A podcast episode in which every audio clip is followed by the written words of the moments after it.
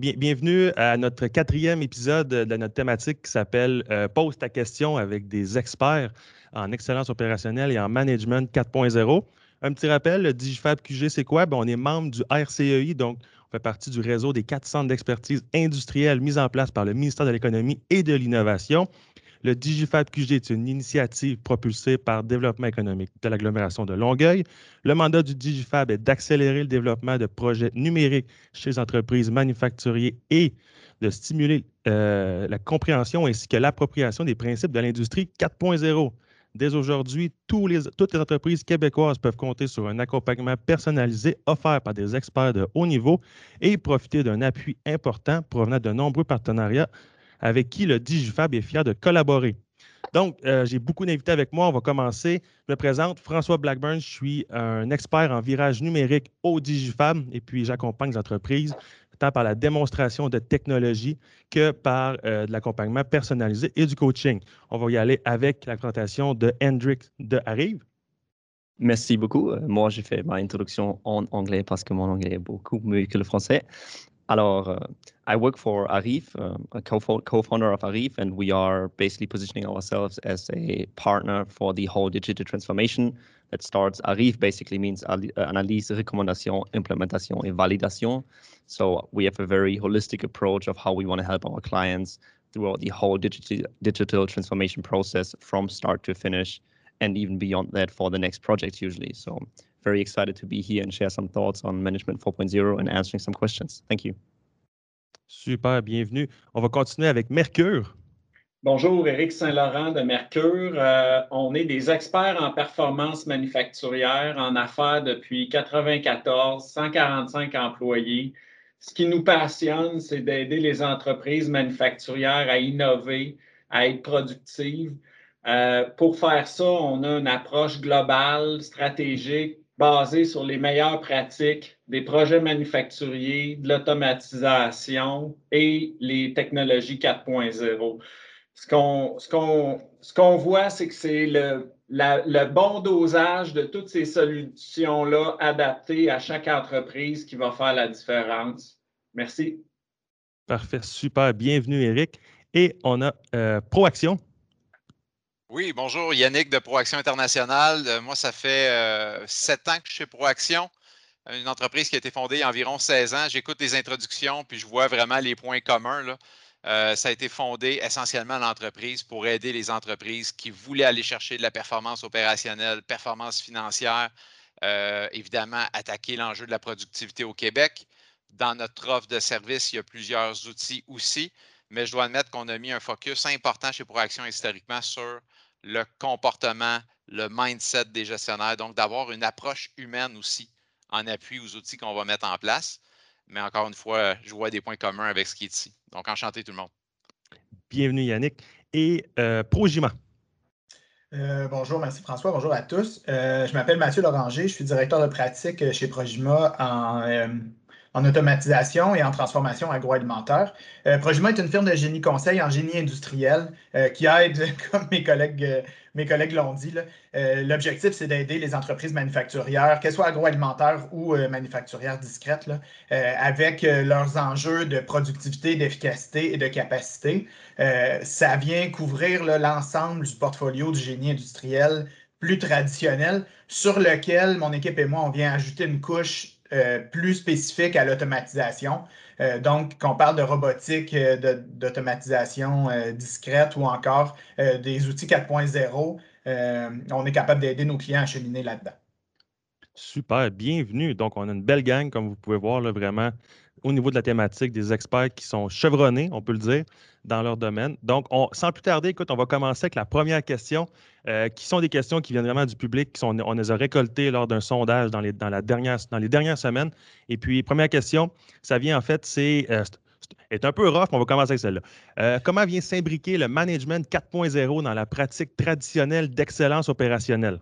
Donc, s'il y a une personne qui veut juste commencer, premièrement, expliquer c'est quoi l'excellence opérationnelle, est-ce qu'on a une personne qui veut, qui veut se lancer là-dedans?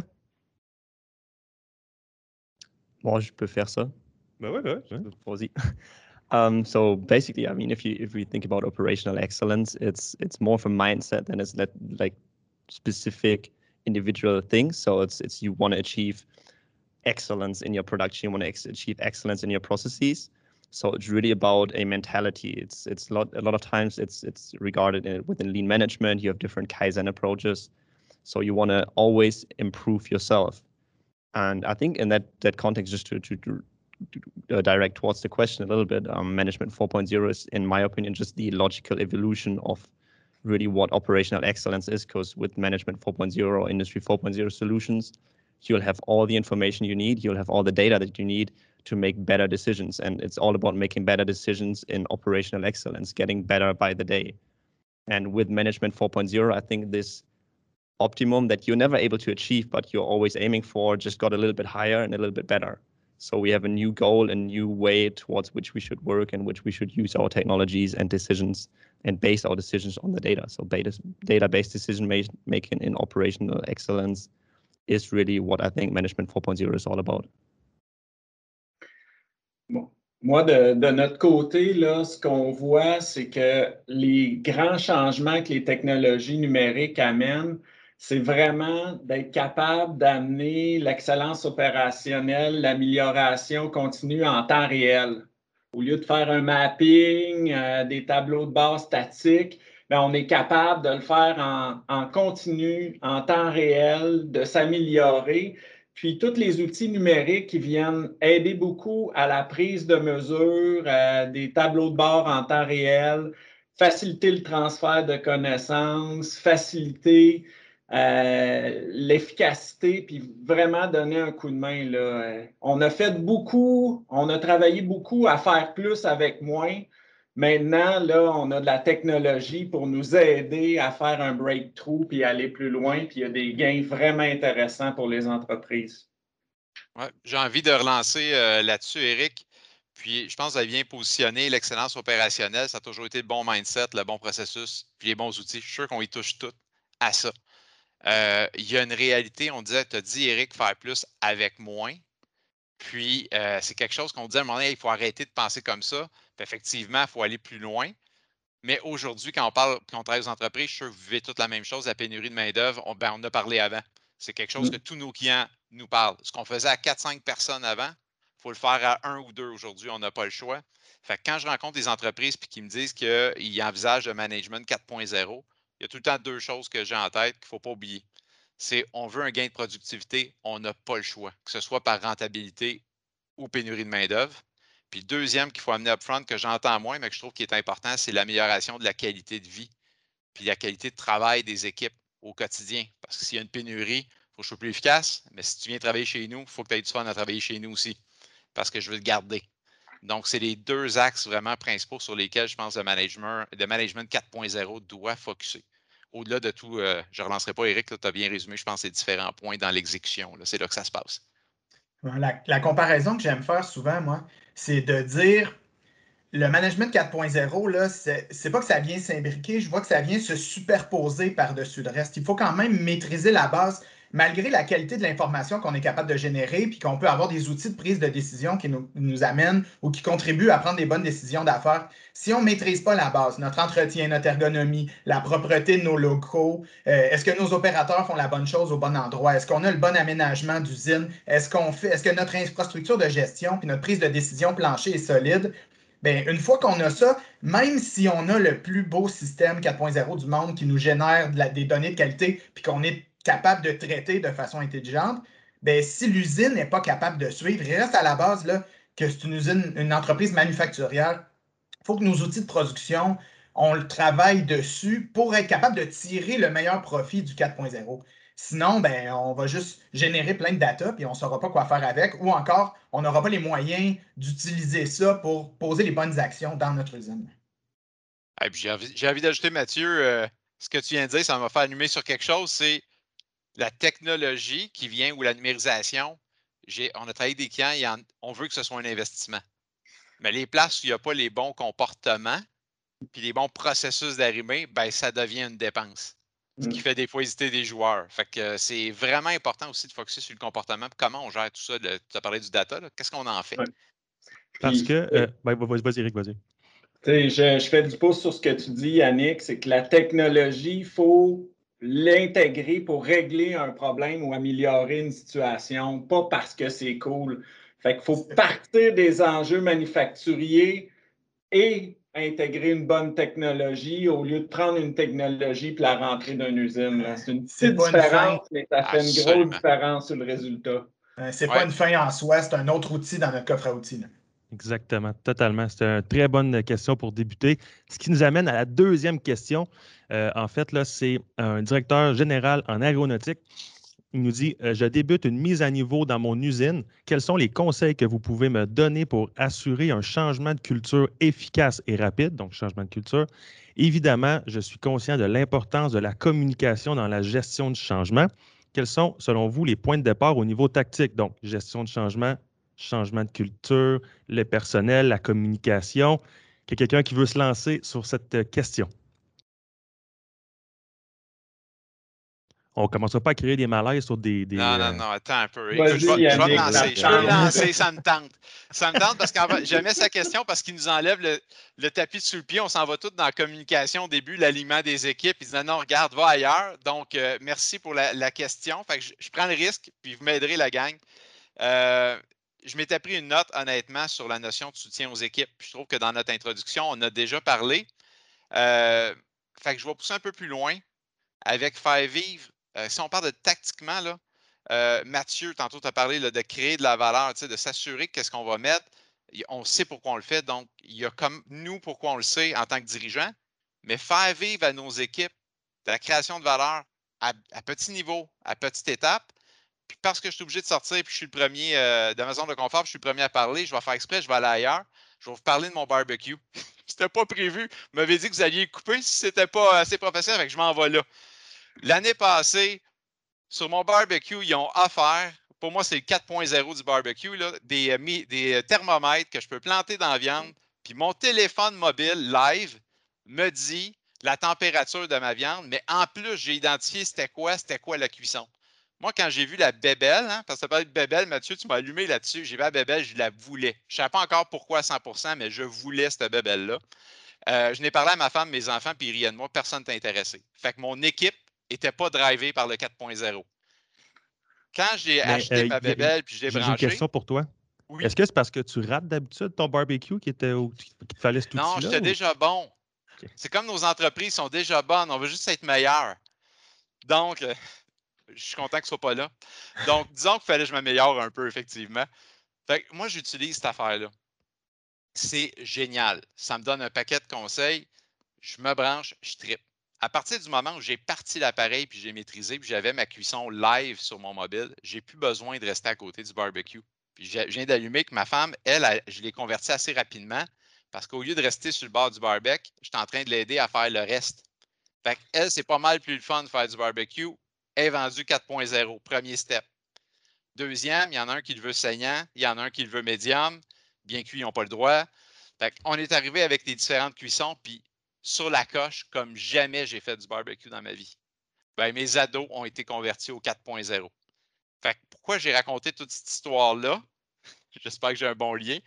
C'est des gains pour chacun il y mmh. avait une valeur ajoutée pour chaque personne dans mon 4.0. C'était pas juste une bébelle. Je m'en passerai aujourd'hui. Puis si je peux rajouter, oui, exactement. Puis c'est aussi, tu avais la vision du, management qui était, qui était toi, ben, toi et ta conjointe, là, au niveau que tu voulais aller vers, puis tu vendais que tu allais avoir un steak parfait aussi. C'est là que les gens ont adhéré à ton bidule Bluetooth de température de steak. Puis ils ont pu adhérer jusqu'à temps qu'ils vivent. Puis si, on traduit ça là, dans un contexte manufacturier, c'est dans le fond, pour moi, là, c'est le meilleur projet pilote possible. Quelque chose qui a de l'impact, qui va régler un enjeu important, mauvaise cuisson, qui a un bon potentiel de gain, qui n'est pas trop complexe ni trop gros.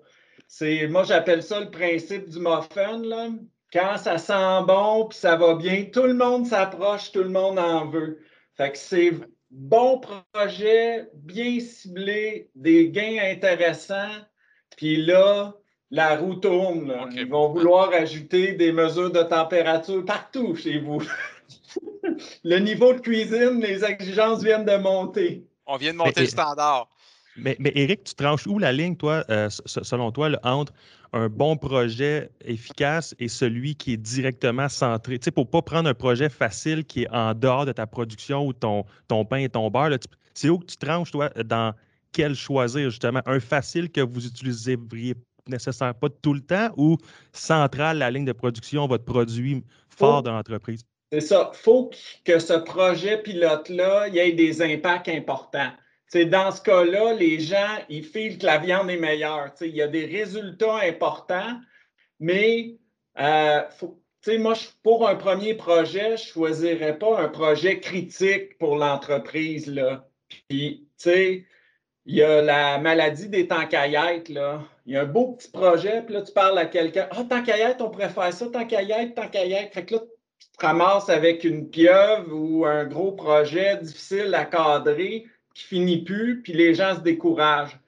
Bon projet pilote, on est assuré des gains, puis euh, on drive les équipes pour avoir des résultats, puis ça, ça va faciliter beaucoup le démarrage, puis l'appropriation. Après que les gens ont de la bonne viande, ils, veulent, continuer à en, avoir. Je tiens à dire merci, Eric et Couperon, d'avoir accepté d'embarquer dans mon analogie du barbecue. Je ne m'attendais pas à ça.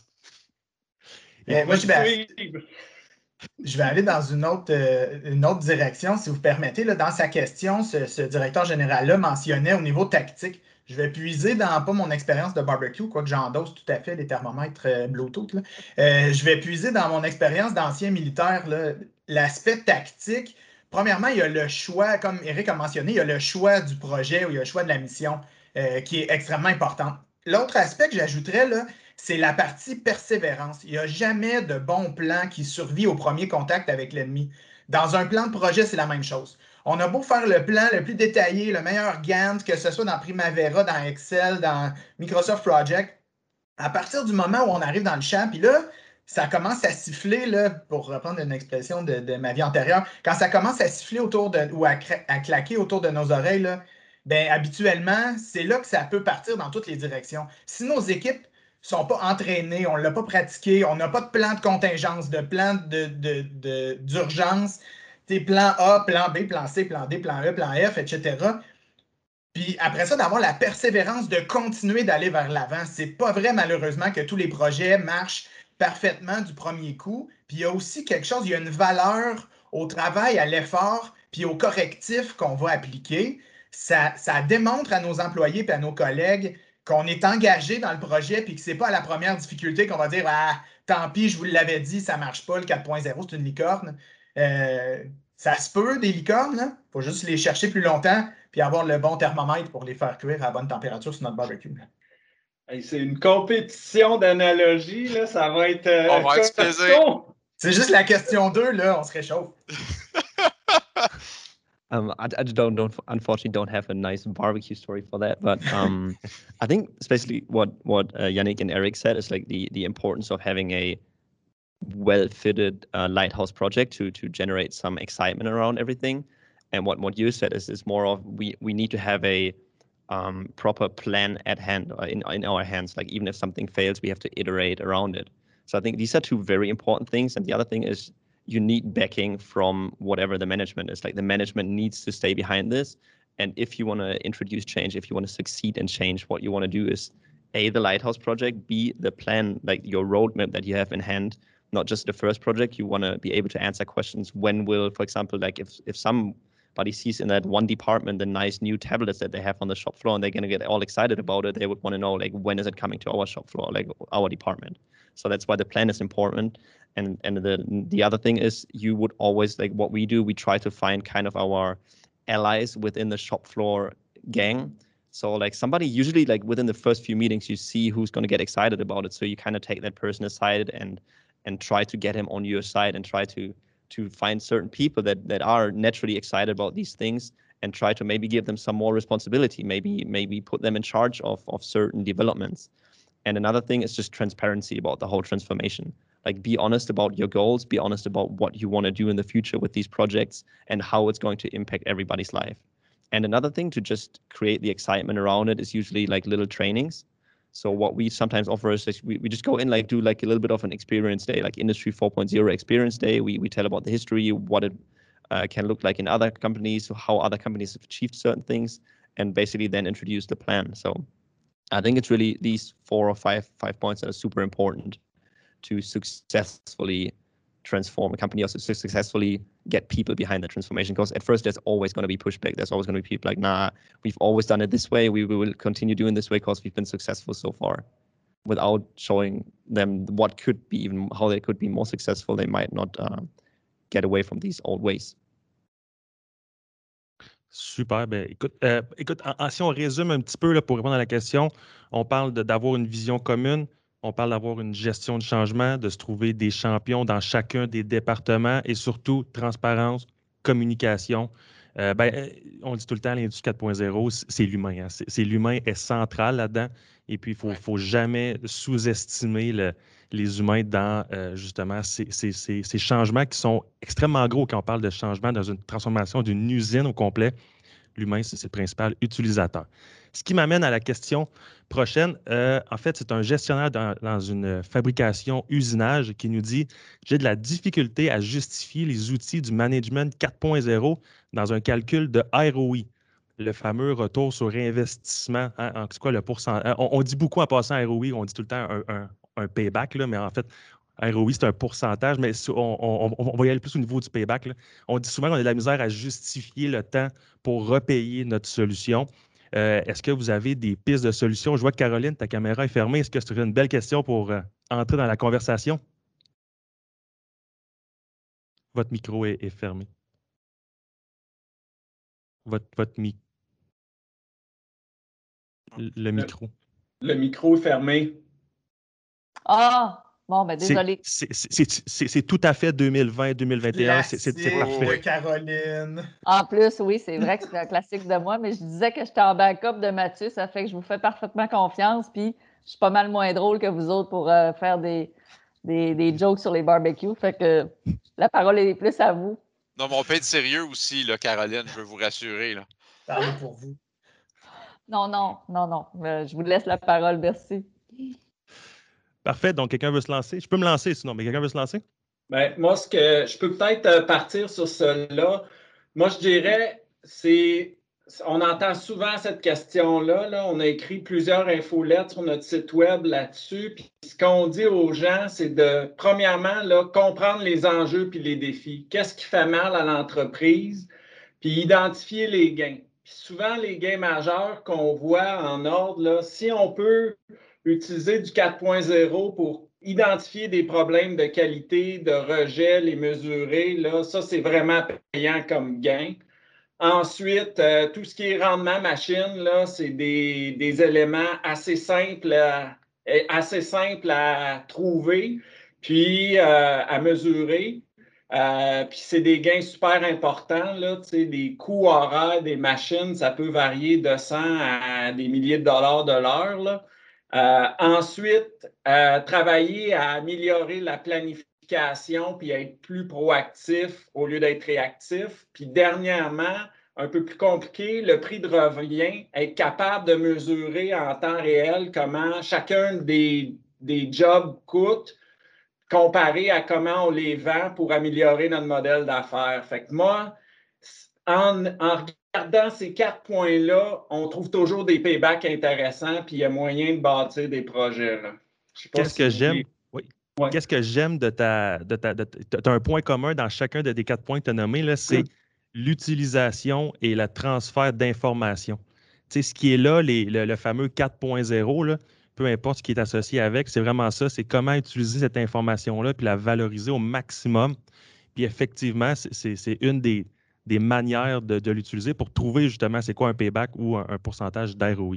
Est-ce que Yannick, Mathieu, Hendrik, vous avez quelque chose à rajouter? Um, yeah, I think what what Eric said is, is a very good point. Um, that like oftentimes people don't necessarily see the whole impact that a project is going to have, because you might only see the first layer of what you do. You're like, okay, I'm going to have less default parts if I do maybe a predictive maintenance setup or like an easier setup of, of monitoring my my quality. But things that, that on the one hand don't see is like other impacts that it might have, like internal logistics within your company might be, might get reduced, like the amount of of, of moving parts around or like the the whole planning might get facilitated. The whole lead time overall might get reduced. So there's usually many things that that are not necessarily in the very first scope of your ROI calculation but they will come either like with more experience like i guess you guys you guys know basically the drill that you have to look beyond the very first line of of savings and there's usually more savings to be made but another thing that i want to add here is that there are some projects um, regarding industry 4.0 that don't necessarily bring any value that is for example um, that is more more concerned to your maturity level basically if you're on a very low maturity level and you bring um, just Wi-Fi to your shop floor. It's not going to like you're not going to have more money in your pocket at the end of the day just by bringing Wi-Fi on the shop floor. But what you have to consider is Wi-Fi is an enabler technology. So you have some projects that are simply enablers and that will go in the long run um, be a small investment for much bigger and much greater projects. So you you always have to have that holistic approach. You, you on the one hand have to see all the possible savings, not just immediate savings, but second and third degree savings that might even be in your um, indirect processes affected by your direct processes. And on the other hand, you really have to understand that some of these projects are enabler projects and that you will be able to build up on these in the future. C'est un, un, très bon point, l'exemple le, de c'est quoi les bases nécessaires pour y aller, que ça, effectivement, trouver un, un, un payback ou un. C'est sûr que c'est un investissement. Le Wi-Fi, c'est super visuel en plus que euh, effectivement, c'est les premières étapes sont peut-être pas nécessairement les plus payantes, mais c'est pour après, pour permettre vraiment d'arriver à quelque chose de super intéressant, entre autres la connectivité. Mathieu, tu avais levé ta main. Oui, effectivement. Ben, il, Eric a mentionné que c'est encore surprenant, pas, surprenant, mais on le voit tous les jours, là, puis tout le monde qui est ici se promène dans des usines. Il y a encore une, très forte proportion d'entreprises qui n'ont pas les outils pour savoir, puis là, on ne parle même pas d'avoir un, TRG en temps réel, mais de juste de savoir combien est-ce que j'ai fait de quelle pièce, de quel niveau de qualité, en combien de temps. On a parlé de l'analyse des coûts de revient, on a parlé de l'analyse des performances de ligne ou d'assemblage, où la personne qui posait la question est en usinage. Est-ce que dans une dynamique job shop, combien de temps ça m'a pris sortir mon lot de pièces? Est-ce qu'il a été bon du premier coup, etc.? On il y a encore beaucoup d'endroits où on est sur un pad avec des feuilles de papier, euh, avec les coins repliés qui ont l'air des choux-fleurs, puis euh, des gens qui l'écrivent avec un restant de bout de crayon de mini-pot. Euh, il y a une marche à l'entrée. À un moment donné, si on veut être capable de justifier les projets futurs, il faut être capable de générer de la bonne information pour être capable de dire voici où j'ai des enjeux. Parce que souvent, les gens savent qu'ils ne sont pas capables, ils sont en retard, ça leur coûte trop cher ou ils ne sont pas capables d'en faire autant que les ventes en ont vendu. Par contre, comment est-ce qu'on fait pour générer l'information? Bien là, ça, c'est peut-être une barrière à l'entrée. La comparaison plus technique, pratique, là, je suis un ancien gars de maintenance, c'est parfois sur des projets, là, on est obligé, on arrive au bout de ce qu'on a en capacité de réfrigération en glycol ou en capacité de notre compresseur. Ben, peut-être que notre future machine qu'on va installer, c'est plate, là, mais elle va payer le prix pour toutes les autres avant où on n'a pas augmenté notre capacité d'air comprimé. Puis là, on va être obligé de faire cette marche-là. Ça va venir affecter notre ROI, notre retour sur investissement, notre payback, on l'appellera comme on voudra. Mais on est, il faut le faire parce que sinon, on n'arrive plus à grandir. si on n'arrive plus à grandir et à s'améliorer, ben c'est le voisin dans le parc industriel qui va le faire, puis là, vous allez vous faire manger des parts de marché. Fait je comprends la dynamique ROI à tout prix, c'est important. On veut de toute évidence pas lancer de l'argent de manière frivole sur des problèmes sans être capable de mesurer et quantifier l'impact mais il faut partir à quelque part. Puis des fois, la collecte d'informations, ben, c'est la première, c'est la, la porte d'entrée, en fait, qui va nous amener à quelque chose comme ça. Très, Mathieu, très bon j'ai envie. Oh, excuse-moi, vas-y. Oh, vas-y, vas-y, vas-y. J'avais envie de jumper sur euh, un élément que tu as amené très terrain, Mathieu, que, que j'aime. Puis tu as dit on visite des entreprises. Un des premiers constats, quand je suis passé de gestionnaire à aller dans le domaine consultation puis visiter des entreprises, un élément qui m'a frappé, c'est à quel point les finances, je viens aussi des finances, fait que dans ma tête, finance, opération, c'est hyper connecté. Fait qu'Éric, ce que tu as amené, ça, ça me parle, c'est ça qu'on veut faire dans un projet, allumer, accrocher le financier à l'opérationnel. Quand je parle à un directeur maintenance, directeur opération, il n'y a pas nécessairement toujours accès aux données financières. C'est rarement échangé. Fait que, un, encourager l'échange entre qu'est-ce que ça veut dire financièrement, les moves que tu fais, ça, c'est un élément que je pense que les entreprises doivent continuer de mettre de l'avant. Et je me retrouve souvent devant des directeurs qui me disent, ben, justement, comment je peux mesurer l'impact, comment je fais? Des fois, c'est d'installer des éléments de base, des paramètres de base qui vont permettre de répondre à cette question-là puis d'optimiser ce qu'on va installer. Ce que je veux dire, c'est des questions vraiment simples. C'est quoi être performant chez vous? Parce qu'on s'entend, c'est ROI, dans son cas, ça va être de la productivité ou du gain de capacité, un des deux. C'est quoi être performant? On n'a pas parlé à date, mais santé-sécurité, parce qu'on n'est pas allé là, mais santé-sécurité, il y a, des coûts. Ça va au-delà du financier, on est d'accord, mais il y a aussi du financier là-dedans. Qualité, productivité, peu importe. Est-ce que je suis conscient de quelle performance je vais impacter?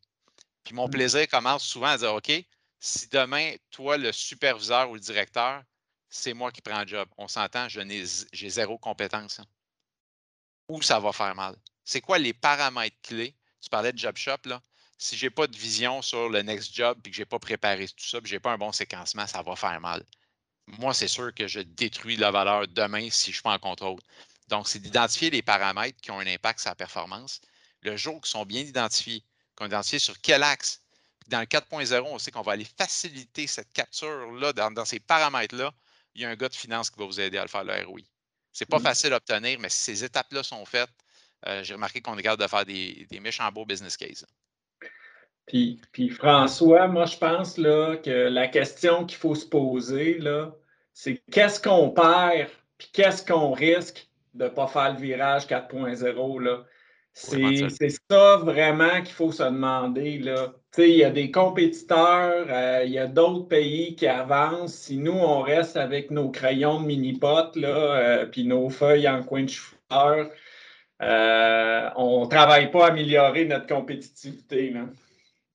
Les, statistiques, les statistiques le démontrent. Le Québec a un retard par rapport à ses compétiteurs, autant pan-canadiens qu'en Amérique du Nord, qu'à l'ensemble à l'ensemble de la planète. On a des retards de productivité. Puis non seulement on a des retards de productivité là, dans l'absolu, mais en relatif, nos compétiteurs sur le marché améliorent leur productivité plus vite que nous. Donc, l'écart continue de se croiser. On avait parlé là, avant, euh, si je ne me trompe pas, avant que les micros soient, soient démarrés et que l'enregistrement soit démarré, mais on a parlé du statu quo le statu quo n'est pas acceptable. Que ce soit votre entreprise par rapport à son concurrent régional ou que ce soit votre entreprise et notre province en son ensemble, sur l'échelle mondiale, si on reste comme on fait, si on continue de faire comme on fait, on va avoir les résultats qu'on a, puis on voit que ces résultats-là, malheureusement, ça ne nous rend pas plus compétitifs, puis ça ne génère pas de la richesse pour nous ici. Effectivement, si je peux rajouter la petite touche avec les chiffres, c'était en 1970, on était les huitièmes euh, plus grands producteurs de manufacturiers. Puis on est tombé en 14e place en 2010, puis on est, rendu 13e. Puis c'est des pays asiatiques et le Brésil qui, sont, qui, ont, devancé le Canada. Puis on le sait, le, manufacturier, quand on, prend nos matières premières, on les transforme. C'est là qu'est créée la valeur pour un pays, pour une nation. Donc, c'est extrêmement important de les, les transformer et aussi de l'urgence d'agir, de ne pas rester sur le statu quo. Ce qui m'amène à la prochaine question. Euh, c'est un directeur d'usine en plasturgie. Euh, bien que la collecte des données, euh, de données, les tableaux de bord et les rapports soient utilisés par l'équipe de gestion, qu'on parle un petit peu tantôt, quels sont les meilleurs moyens afin d'assurer la compréhension et l'adhésion par les employés qui travaillent sur le plancher? Ben, Mathieu, Mathieu, tu avais ta main. Oui, bien, je pense qu'une erreur qu'on fait souvent, ou que les entreprises font souvent, c'est de ne pas faire la distinction entre les indicateurs de performance qui sont utilisés par le comité de gestion, qui sont des indicateurs, là, voici nos parts de marché, voici notre EBITDA, voici nos ratios de couverture des coûts fixes, là, de la poutine financière. Ça, là, c'est dommage, mais à part de rares, de, rares exceptions, ça ne parle pas aux gens sur le plancher. Il faut que les opérateurs aient entre les mains des indicateurs de performance un, qui comprennent, puis deux, sur lesquels ils savent qu'ils peuvent avoir une influence. Malheureusement, les parts de marché, l'opérateur, on parlait de, job shop, mais dans notre, euh, dans notre shop d'usinage, notre c'est pas lui qui va décider des parts de marché. Lui, ce qu'il peut faire, c'est qu'est-ce que je peux, comment est-ce que je peux affecter mon quotidien à mon niveau, à moi? C'est la qualité de ce que je fais, c'est l'organisation de mon travail, c'est euh, l'efficacité avec laquelle je le fais, c'est l'identification puis l'élimination des gaspillages que je vois sur mon plancher d'usine. Ça, c'est des indicateurs qui parlent euh, à des opérateurs sur lesquels ils peuvent avoir une influence. Les autres, j'ai travaillé jadis dans une entreprise euh, agroalimentaire où il y avait littéralement une salle pleine d'indicateurs de performance de toutes les usines mondiales du groupe. il y en avait tellement que c'était trop. Il n'y a personne qui s'y arrêtait parce que de voir les performances d'empreinte carbone de l'usine en Espagne, là, ça ne parle pas vraiment à l'opérateur à Boucherville. Donc, il faut identifier les bons indicateurs de performance puis donner les moyens aussi à nos opérateurs d'avoir un impact positif sur cette performance-là. Tu sais, Mathieu, euh, ça revient, tu as, utilisé l'analogie tout à l'heure du papier puis du crayon là, pour outiller les gestionnaires. Un, ça existe des outils pour ces gens-là. Puis dans ce que tu amènes, il y a nos superviseurs, je pense à eux autres, là, nos superviseurs, directeurs adjoints, contremaîtres, peu importe comment on les appelle, qui ont la salle avec plein d'indicateurs d'un bar, puis qui ont leurs employés qu'on voudrait qu'ils utilisent le data. Ça, il y a une connexion qui manque. Des fois, je trouve qu'on veut un raccourci. On voudrait que nos employés qui n'avaient aucune information ou qui leur parlent du jour au lendemain parce a du data deviennent imputables. Il y a des étapes. Dans ce que tu passes, que j'entends, il y a des étapes. Outiller vos gestionnaires intermédiaires pour être capables d'utiliser ce data-là, puis de travailler avec leurs équipes à créer de la valeur.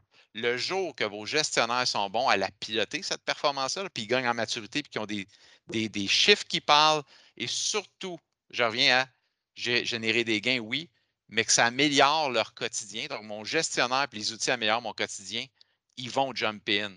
Puis vous allez être capable en deuxième étape de le descendre. Je travaille avec trop d'entreprises qui disent pour l'instant, on n'a pas de data ou on gère comme on peut. Puis là, 4.0, je vais descendre l'imputabilité aux équipes. Il y a une coupe d'étapes qui manque, malheureusement, pour y arriver. Fait que je reviens au comportement là-dedans pour descendre graduellement l'imputabilité puis outiller vos gestionnaires. Puis là, vous me direz si vous êtes d'accord. Des fois, je regarde, j'ai l'impression que c'est les enfants pauvres un peu de la transition. La direction qui a plein de data, les équipes voient plein de nouvelles affaires, puis l'autre, entre les deux, il, il essaye de s'en sortir. C'est lui qui prend la pression pour tout le monde. Il faut porter attention à ces joueurs-là. Je suis d'accord avec euh, toi. Je suis d'accord avec toi, Yannick. Là, le superviseur, il a vraiment un rôle clé là, parce que c'est lui la courroie de transmission entre la direction et le plancher. Puis, euh, pour aider les employés à, embarquer, moi, je trouve que la meilleure option, c'est de les impliquer.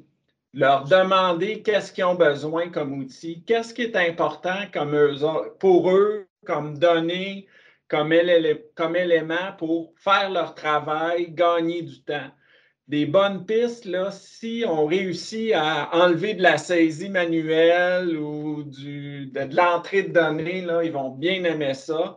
Fait que comprendre qu'est-ce qu'ils ont besoin, qu'est-ce qui peut les aider, puis s'assurer de leur donner un peu plus de pouvoir sur leur travail. Là. Les gens veulent performer, puis au lieu d'avoir euh, un superviseur, un directeur qui surveille un superviseur, puis un superviseur qui surveille un employé, Donnons-lui les outils pour qu'il sache euh, comment ça va sa production. Il est-tu en retard? C'est quoi ses enjeux? Qu'est-ce qui se passe? Puis ça va faciliter le travail de tout le monde. C'est une bonne façon de valoriser le travail des employés de plancher puis de déléguer la responsabilité. Les employés de plancher ont assez régulièrement des pistes de solutions de toute façon. c'est quand même eux qui sont. On a parlé de leur qualité de vie. Euh, Yannick mentionnait la qualité de vie, puis le niveau d'énergie qu'ils doivent déployer pour être capable de livrer des résultats ils en ont des pistes de solutions souvent, ils n'ont pas toujours l'oreille, ou c'est pas toujours amené, ou c'est pas toujours réaliste. Après ça, on travaille à, faire du pouce sur leurs idées, mais et si ça fait 20 ans qu'ils sont sur le plancher de production, là, ils ont vu neiger un peu, même si ça fait deux ans, mais ils ont vu neiger puis ils ont des pistes de solutions. Autant les, impliquer. Après ça, euh, je pense que c'est Henrik qui mentionnait tantôt, identifier les leaders positifs. Ben, quand on, on, en crée comme ça des leaders positifs, ben, on est capable d'avoir de l'attraction dans l'usine. Exactly. I think um, if you basically sum up a little bit what you all said is um, that first of all the KPI or the, the, the performance indicator has to be understood by whoever is looking at it, and it has to be influenceable. Like you don't want to have something that your guy at the machine is just simply not going to be able like no matter how good he does his job the kpi is basically not going to move for him he's not going to care about it or she um, and it has to be relevant and relevant i think this is where it comes to you you have an you need to have an approach i think that's what eric said a little bit you have to have a top down approach as well as a bottom up approach like on the one hand your kpis have to be aligned especially for the management with your strategic goals but on the other hand, you have to talk to the people on the shop floor. They they know best how they do their job and how they can impact their job. So I think you you have to that is the uh, I think the mismatch that Yannick talked about as well. You have to overcome that mismatch between um, KPIs that might be interesting and relevant and leading for people on the shop floor versus um, the management. And I think once you have already all the the shop uh, all the data and all the dashboards for the management, it's it's pretty easy, honestly, to since the the basic infrastructure is in place already. It it's shouldn't be difficult to have relevant and um, interesting and motivating dashboards for your employees as well. I think I would basically take the same approach. Like your employees want to know how they are doing, and like if you, for example, if you have a lean management approach with um, shop floor meetings, like daily shop floor meetings or weekly shop floor meetings, it's it's amazing if you can see how everybody had performed. Just create transparency, and this already links into the question that we had before, the question three, where we talked about how do I manage my my change? If you want to motivate people and if you want to get them behind anything, hey, it's like it's not really a healthy competition, but it's something that they they see how they're performing towards others and how the whole team is performing.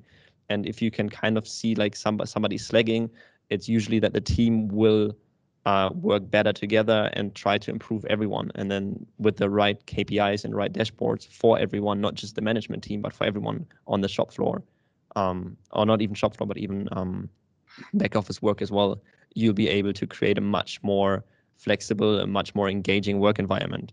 And it's rewarding as well if you know you've done a good job like that week on, on Friday, you see you have like 20% overachieved of what you were trying to do. And that's like you, you're going to go into the weekend being being very happy and enjoying the weekend twice as much, I'm pretty sure. Effectivement, c'est très simple de juste de penser à un KPI qu'on on peut le voir des deux sens. Tu sais, un, ça peut être productivité, puis l'autre de l'argent mais c'est important de ne pas les mettre du sens où le comptable, c'est pas la productivité qu'il veut savoir, c'est l'argent, mais le gars qui, est en charge, qui contrôle justement la, productivité, lui, c'est pas l'argent qu'il veut le savoir. ça ne l'impacte pas son day-to-day. Lui, ce qu'il veut savoir, justement, c'est s'il atteint ses objectifs. Ce qui nous amène à une prochaine question au niveau d'un superviseur de production en aéronautique. Euh, est-ce qu'il existe des méthodologies de management pour améliorer la productivité sans nécessairement passer par des mesures disciplinaires? Donc, on voit un, un, aspect très euh, rigide? Est-ce qu'il y a des moyens plus, euh, plus modernes, si on peut dire ainsi? I'd love to jump in right right away here, um, because it kind of is basically what I said earlier. I think if you if you have a nice way of like instead of of punishing people for doing a bad job, like why don't you encourage them and give them the ways to like kind of unlock maybe a salary increase or maybe a little bonus um, I think once we have like great ways of being able to not necessarily monitor, but to show people's performance and like uh, employees' performance, I think it's much easier to have a more flexible payment system as well. You have like the, uh, a good base pay, but if you do a good job, if you keep hitting all your marks, and I mean this is basically how does it works in like um, higher paying man- management positions as well. Like if you did a good job that year, you're gonna get your bonus, and why not have the same mentality and the same motivation for people on the shop floor? And I think that is a, a nice way that uh, Industry 4.0 is going to be enabling uh, many companies to be more flexible in their payment system, for example. I think, I mean, after all, why we all come to work every day is I guess we like what we do and we we kind of are interested in helping others, for example, as we as consultants right now. But on the other hand, it's like we, we earn our bread and butter with it. So I think being able to to um, honor good performance and positively reinforce any behavior that is wished for. I think that is that is a great way of instead of having uh, punishments for bad behavior, just encouraging good behavior, and that is easily done through um, monitoring and showing the performance of employees. Super. Donc, on, a, on est ici, on a un aspect très euh, euh, un conditionnement positif, donc avec une, une, une utilisation d'informations pour rapidement puis faciliter une sorte de bonification. Euh. Donc, est-ce qu'on a d'autres suggestions au niveau, de cette question-ci que vous pouvez répondre? J'ai envie d'ajouter, euh, j'irai pas dans le volet financier parce que je trouve que l'idée peut être bonne, puis en même temps, de mon côté, euh, souvent je le vois comme on appelait ça à Harvard un facteur démobilisant plus que mobilisant. Si je suis bien payé, puis en fonction de mon effort, je ne vais juste pas me poser de questions. Si je suis mal payé versus ce qu'on me demande, là, ça va créer un, impact négatif. Fait que je trouve ça intéressant que tu l'amènes dans un mode de mobilisation, à quelque part, ou lié au gain. Fait que ça, c'est quelque chose auquel je n'avais pas nécessairement pensé mettre de l'avant. mais il y a des éléments que vous avez, dont on a discuté avant qui sont euh, primordiaux. La, communication, on est revenu souvent, mais l'alignement, j'ai envie de dire, faire appel à l'intelligence du monde.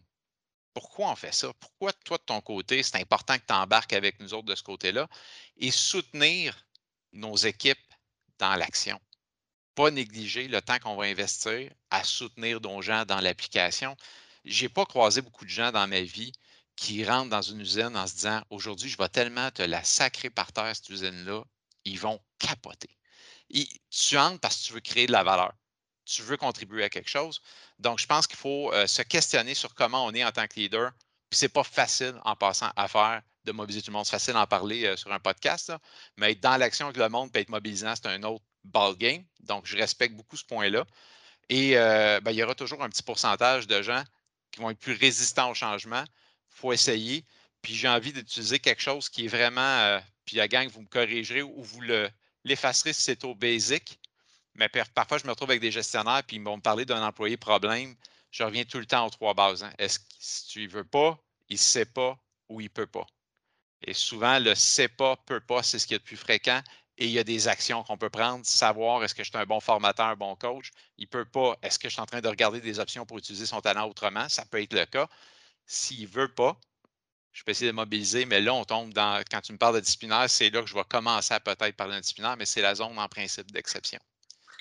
Je, suis d'accord avec, euh, avec toi, Yannick. Euh, moi aussi, euh, je ne serais pas porté là, de miser directement sur de la bonification individuelle. ce qu'on veut, c'est de créer, d'impliquer les gens en amélioration continue, de leur donner du pouvoir, s'intéresser à eux autres. Puis les gens sont là pour créer de la valeur puis aider. Puis souvent, les entreprises, on n'est pas bien structuré ou on est tellement occupé qu'on ne réussit pas à canaliser tous ces efforts-là puis toute cette volonté-là pour faire marcher la, la machine encore mieux, créer une bonne dynamique puis mettre de l'emphase. Je pense que si on a des dollars à l'investir, c'est à écouter notre monde, à les impliquer, puis leur donner du pouvoir là, euh, sur ce qu'ils font, puis des bons outils. Vous ne trouvez pas que vous mettez beaucoup dans, ce que vous dites au niveau d'être un bon leader, d'avoir du temps, vous mettez beaucoup de pression sur le superviseur qui, justement, vous l'avez mentionné en avant, en, amont, là, qui, est, qui est pris entre, la, entre, le tronc et l'écorce, qui est pris entre les employés. Vous ne trouvez pas que la personne là, a, fait son maximum, je suis convaincu. Oui, puis je m'excuse, François, je, voulais trop embarquer, que je me suis. Je voulais te laisser finir, mais rapidement, tu as amené un super bon point. On a parlé, en parlant de leadership et de soutenir dans l'action, on a tout lié ça euh, peut-être inconsciemment au superviseur parce que ça vient d'un superviseur.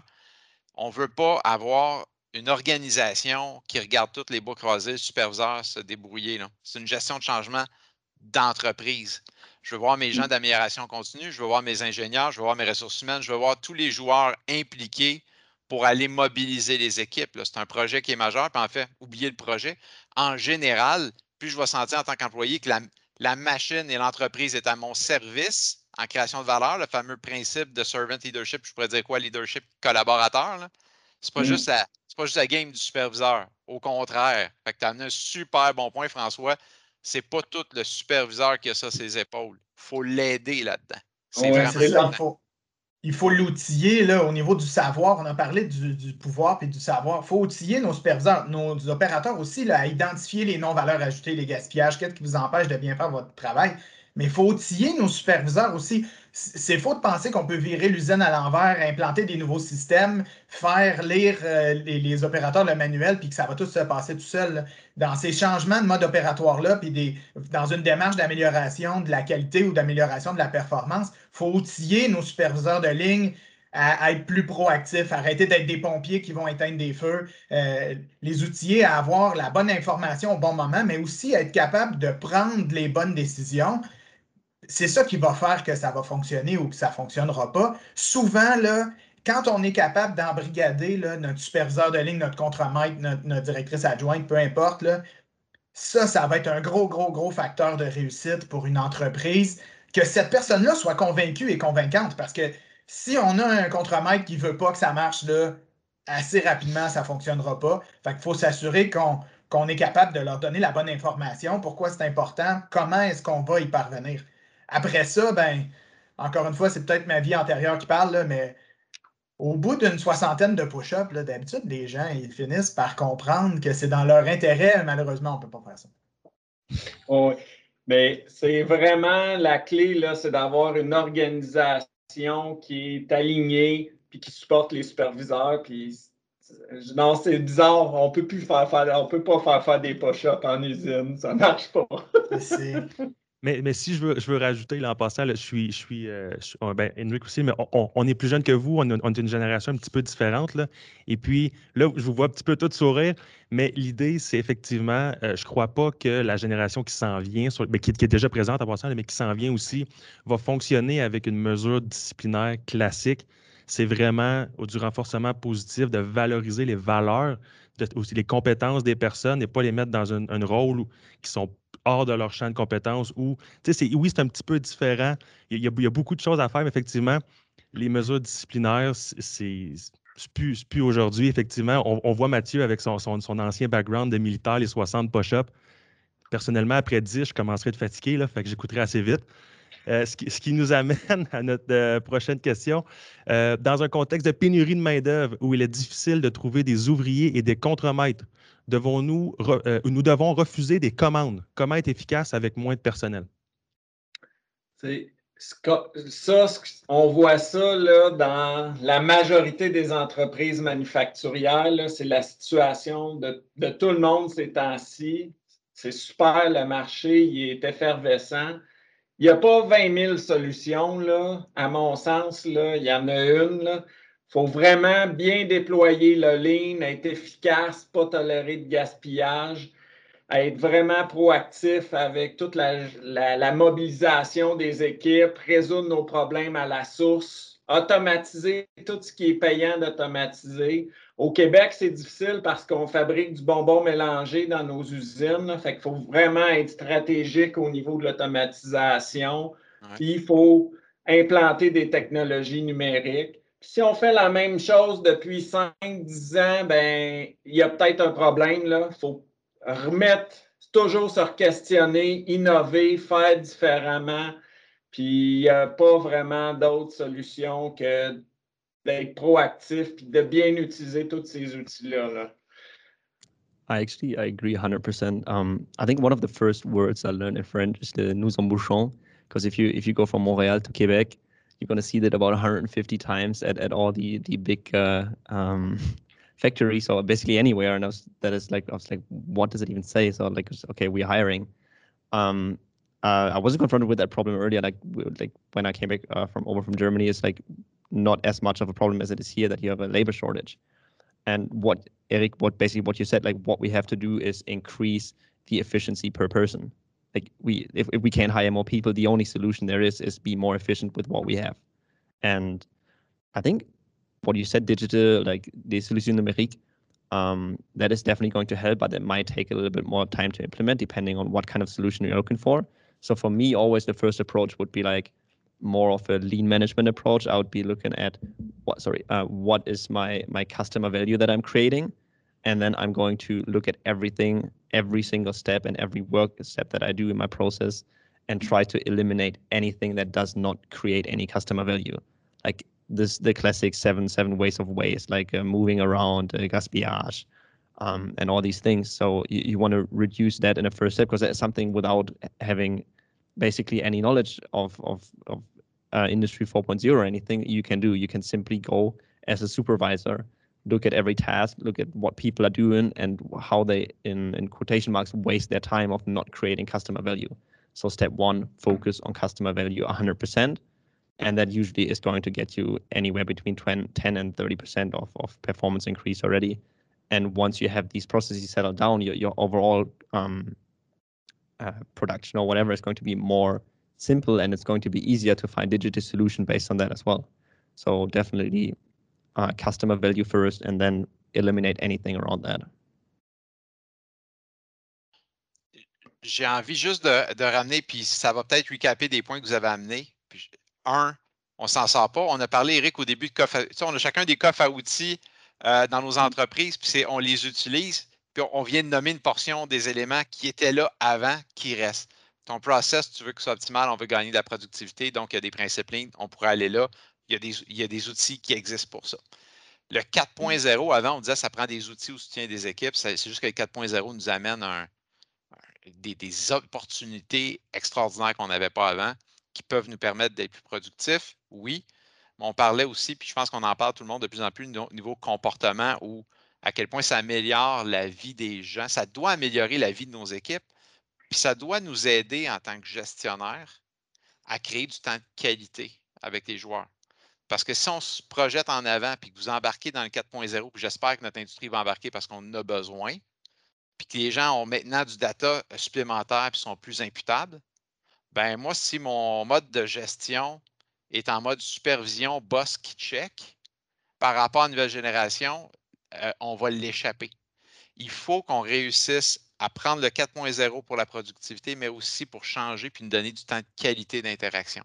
Je vais aller plus, plus loin plus je suis imputable en tant qu'employé, moins j'ai besoin de t'avoir comme boss. Ça veut dire que j'ai moins d'interactions. Quand j'en ai une, j'en veux une de qualité. Je vais avoir envie de faire partie de la gang puis sentir que j'étais à la bonne place puis créer de la valeur. Fait qu'il faut tellement pas l'oublier. On ne veut pas perdre nos joueurs, surtout quand on les a formés et qu'on a créé de l'expertise. Ils valent beaucoup. J'ose pas utiliser le mot ressource, c'est peut-être pas le bon mot utilisé. Euh, donc, mais je veux dire, c'est des bons contributeurs dans nos équipes.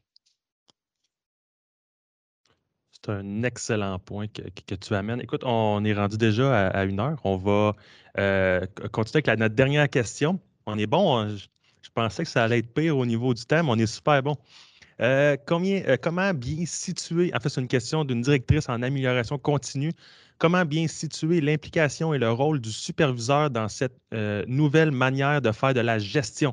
Donc, les questions reviennent tout le temps, mais ça prouve vraiment l'intérêt. Donc, j'aime les questions, même si ils, se, répètent un petit peu, mais de manière différente. Quelqu'un veut y aller? passer votre superviseur de technicien, chef pompier, à gestionnaire coach le plus vite possible, puis aidez-le.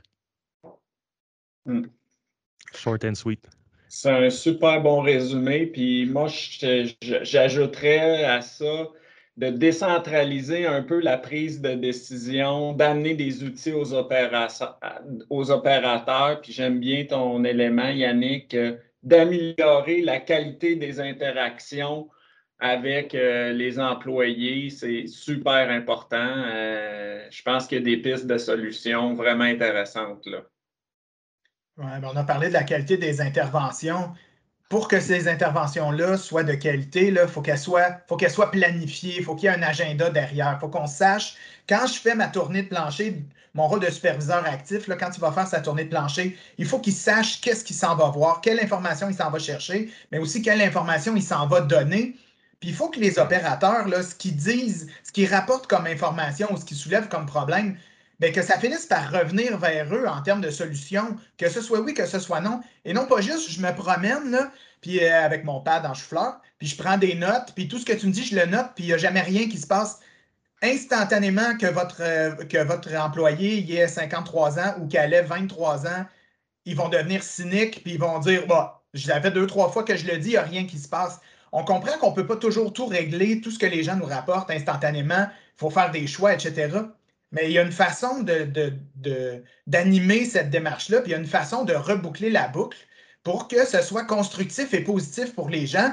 Ça, ça, parle à leur qualité de vie. Puis quand on voit des petites améliorations puis des petits gains, bien là, les gens, ils font, ils associent ce renforcement positif-là à la démarche, puis à l'effort qu'ils ont fait de le rapporter. Là, ben c'est de même, c'est de même. Non, j'en parle, puis peut-être que j'ai une piste de solution, puis peut-être que quelqu'un que ce soit en amélioration continue, en maintenance, une équipe combinée, va faire du pouce sur ces idées-là, puis ça va amener quelque chose de concret dans l'usine. Puis ces petites victoires-là, -là, c'est sur ça qu'il faut qu'on bâtisse. Puis c'est sur ça qu'il faut qu'on fasse du pouce pour aller vers des projets éventuellement plus ambitieux, de dire Ah ben, on agrandit puis on rajoute 13 robots puis des, des AGV. Là. Oui, Caroline, allez-y. Ah, écoute, je, François, je, je, me sens comme un spectateur, un peu une spectatrice quand j'entends les, gars parler euh, chacun de leur point de vue, euh, de, de consultant chacun. Puis peu importe la question, vraiment, ce qui me montre, ce qui me, c'est les réponses vont à peu près toutes dans le même sens. moi, je m'attendais aujourd'hui à ce qu'on parle beaucoup de plateformes numériques, d'automatisation, de, robotique, whatever. Mais c'est pas ça que j'entends. Puis c'est vraiment très inspirant et porteur d'espoir, je dirais, en cette période de pandémie qui est un peu drable des fois. Mais écoute, tout le monde, toutes les réponses vont dans le sens de c'est l'humain qui est notre réponse, puis il faut aimer nos employés, puis il faut les, les chouchouter, puis les chérir, tu sais, ça fait Puis on entend souvent la pénurie de main-d'œuvre de ce temps-ci comme étant la grosse plaie, mais malheureusement, ce que j'entends, c'est qu'on ne pourra jamais s'en passer. Ça fait ça me fait penser à un collègue qui me dit souvent, tu sais, Caroline, ce client-là, s'il n'aime pas le monde, il serait mieux de mettre son argent en banque plutôt que d'avoir une usine et de l'exploiter parce que autant de machines et de plateformes que tu vas mettre en route, ça va te prendre quand même toujours des humains puis des humains engagés qui font partie de ton équipe puis que tu traites comme ta famille. c'est ça que j'entends puis je trouve ça vraiment rafraîchissant puis euh, très positif. Ça fait qu'écoute, messieurs, euh, je, n'en aurais pas cru autant de, la conversation que vous avez. Bravo. C'est aussi de, valoriser la, matière grise des, employés, des, ressources humaines qui sont encore aujourd'hui des dizaines et des centaines et des milliers de fois plus intelligents que n'importe quelle machine. Il hein, mm. faut, juste, se le rappeler. On n'a pas parlé de, techno, c'est ça le but. J'étais vraiment content qu'on parle de l'humain. Mais l'intelligence artificielle, aujourd'hui, c'est pas encore, oui, pour certaines applications très, très, très, très, très précises, mais pour opérer une usine aujourd'hui, c'est pas encore ce qui va faire en sorte que ça va opérer demain les lumières fermées. Ce qui m'amène en fait à la conclusion et puis en, concluant, j'aimerais d'un vous remercier. Merci d'être là, d'être venu aujourd'hui, d'être venu discuter d'un sujet que je vois clairement qui nous passionne euh, tous et toutes. Et puis, euh, j'aimerais en fait ben, remercier les firmes, mais aussi, en terminant, si vous voulez prendre une petite minute pour. C'est quoi vos, souhaits? C'est quoi votre souhait au niveau de l'excellence opérationnelle puis du management? Caroline l'a très, très bien fait. Mais si vous avez euh, un, souhait en, expliquant votre firme, en, rappelant votre firme à tout le monde, on, pourrait conclure comme ça. Éric Saint-Laurent de Mercure, moi, bouger. Arrêtez d'hésiter. Ciblez vos enjeux importants. Projet pilote. On est en action. Euh, sur notre site web, il y a plein d'articles de blog, mercure.ca, euh, qui répondent à ce genre de questions-là. Allez chercher de l'information, de l'aide, mais bougez. Le statu quo, ce n'est pas une option. Super, merci Eric. Quelqu'un d'autre veut renchérir là-dessus? Uh, Henrik Darif. Um, for us, it, it's really like like Eric said, it's it's it's important to just get started. Um, if if any company is is a little bit too scared or hesitant of getting started, just reach out to us or anybody else here, um, and just, just try to get in contact, see what you can do, and get maybe a first consultation um, to see where you can go in the future. And I think uh, any step in the direction of Industry 4.0 is going to be a step that is going to have a huge payoff in the future. It doesn't matter if it's going to be an OD Cut 0.0 where you get great subventions or or any other kind of project. So I'll just encourage everybody to to just get started and make the first step uh, to digitize their companies. Effectivement, super. Merci, Hendrik. Yannick, Mathieu, un qui veut se lancer. Les deux, les deux laissent la parole. Ah, écoute, merci Mathieu, je vais le prendre. Je vais le prendre. Euh, je voulais laisser Eric parler en premier parce que off-record, le premier point que tu avais amené, on a tous été d'accord en partant. On ne se connaissait pas sur urgence d'agir. Puis je pense qu'on est tous à la même place. Il faut commencer, il faut bouger. Ça fait des années qu'on le dit, donc on vous encourage. Puis on est là, je pense, tous pour vous aider là-dedans. Euh, deuxième point, avant de parler de, proaction en quelques secondes, juste remercier Digifab. Ça aussi, c'était off, off-record, mais je dis, c'est le premier podcast à vie dans mon cas. J'ai adoré l'exercice. C'est extrêmement enrichissant. Euh, non seulement j'ai adoré l'exercice, Caroline, vous l'avez bien apporté. Euh, j'avais, je me suis présenté en me disant il y a deux éléments quand je disais les questions qui revenaient. C'est on n'a pas le choix, il faut augmenter la productivité, la rentabilité, on le sait. Puis deux, il ne faut pas oublier le volet humain, qualité de vie des gens. Puis je trouve que c'est ressorti dans nos discussions. Donc, je suis en, zone de moyen confort dans le sens qu'il y a tellement de changements, on est tous à la même place, on veut l'attaquer de la bonne façon, mais productivité, qualité de vie de nos gens. En entreprise, si je peux laisser un défi pour les entreprises, est-ce que vous avez une bonne vision aujourd'hui de votre performance, c'est quoi et jusqu'où vous pourriez aller? Et si vous augmentiez votre performance, qu'est-ce que vous en feriez? Puis deuxième, on a parlé de l'humain. C'est quoi votre maturité de gestion aujourd'hui? En tant qu'équipe, je ne parle pas d'individu, en tant qu'équipe, à quel point on est bon à piloter la performance au quotidien et à créer les conditions pour gagner. Puis évidemment, oui, je vais être un bon ambassadeur pour Action, même je constate tous les intervenants ici qui étaient hyper positifs. Je suis quand même de chez Proaction. Vous pouvez aller voir notre site, proaction.com, proactioninternationale.com, excusez-moi.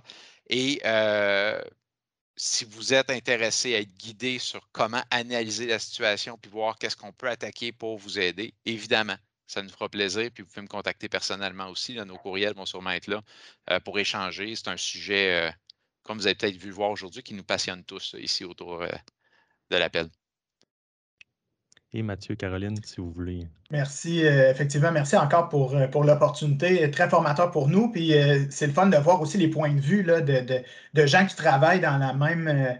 dans la même business que nous un peu, mais qui ont des points de vue et des moyens différents d'y parvenir. Là. Je vais faire, je vais m'éloigner de, mes compétences sources là, de gars d'automatisation pour ma conclusion posez-vous la question. Ayez pas peur de vous interroger sur comment est-ce que ma stratégie commerciale puis ma stratégie manufacturière sont arrimées. C'est beau de, vouloir vendre, vendre et vendre et vendre, mais est-ce que mon usine est outillée à réussir? Première question à se poser. La réponse est probablement pas aussi positive que ce que vous pensez. Une fois que vous aurez fait ce constat-là, constat on a parlé de plan d'action, on a parlé de vision. Demandez-vous, puis faites-vous aider. Euh, vous avez un quotidien d'entreprise manufacturière. Là, je suis un ancien directeur d'usine. On le sait, c'est quoi le quotidien d'une usine? C'est pas vrai que vos gens ont le temps de prendre et de porter à bras le corps les analyses, l'implantation, la mise en place de solutions, les formations, etc. Il reste que c'est un métier, puis vous avez un quotidien à faire. Vous ne pouvez pas négliger votre performance d'usine pour faire un projet qui va améliorer votre performance d'usine. C'est un cercle vicieux. Il faut que ça soit fait de la bonne façon, de la bonne manière pas que vous n'avez pas les compétences, mais soyons réalistes, vous n'avez pas le temps de le faire, puis vous n'avez pas l'énergie. Yannick a parlé deux, trois fois de, de, qualité de vie au travail. De passer de 62 heures à 74 heures, ça n'aidera pas personne pour piloter un projet. Donc, euh, euh, faites-vous aider, faites-vous entourer. Il y a des gens qui sont là pour ça. Euh, on peut vous aider, euh, les autres collègues peuvent vous aider. Donc, n'hésitez pas à faire appel à des gens pour vous encadrer dans ces démarches-là. Puis vous allez voir, c'est sûr qu'il y a des résultats qui vont venir avec ça, c'est certain. Puis si je peux juste me permettre pour compléter, euh, Caroline Bergeron de chez Progima, moi aussi, j'apprécie énormément l'effort que Digifab qui a fait pour rassembler mes, mes, compétiteurs, collègues, bref, tu sais, trois firmes, quatre firmes comme ça qui sont euh, qui peuvent aider les manufacturiers du Québec. Là. Alors, euh, très belle initiative. Merci. C'est vraiment le fun de pouvoir. Écoute, il y a de la place pour tout le monde au Québec, puis c'est vrai que nos manufacturiers ont besoin de toute l'aide qu'on peut apporter. Alors, euh, merci encore une fois du temps. C'est super. Merci beaucoup, super agréable. Mais là, Eric, je voulais moi aussi finir avec mon, mon, mon wish mon souhait. Donc, en terminant, trois points, selon moi, c'est un souhait que je veux. Humain, humain, humain. Euh, on ne peut pas plus le dire, gestion de changement, la communication, c'est reporté. Là, c'est 60 mais trois projets sur quatre atteignent pas, numériques n'atteignent pas les euh, objectifs initiaux. Et une des causes, c'est l'adoption, l'adhésion des utilisateurs, l'humain, l'humain, l'humain. Euh, je vous rappelle qu'au Digifab, en fait, chacun des, des, firmes qui sont ici aujourd'hui ont une démonstration que vous pouvez venir visiter au centre. On a des démonstrations thématiques auxquelles, justement, les firmes, ils, sont, ils, vont, ils vont participer avec leurs démonstrations et leurs études de cas. Et on a des démonstrations tant aide aux opérations que monitoring et tableau de bord qui s'en viennent dans les prochaines semaines. Donc, sur ce, merci beaucoup. C'était vraiment très enrichissant. Euh, j'ai vraiment aimé, comme Caroline a dit, qu'on avait une vision commune sans le savoir. Donc, c'est effectivement, c'est super. Euh, ben, merci et puis bonne, bonne journée.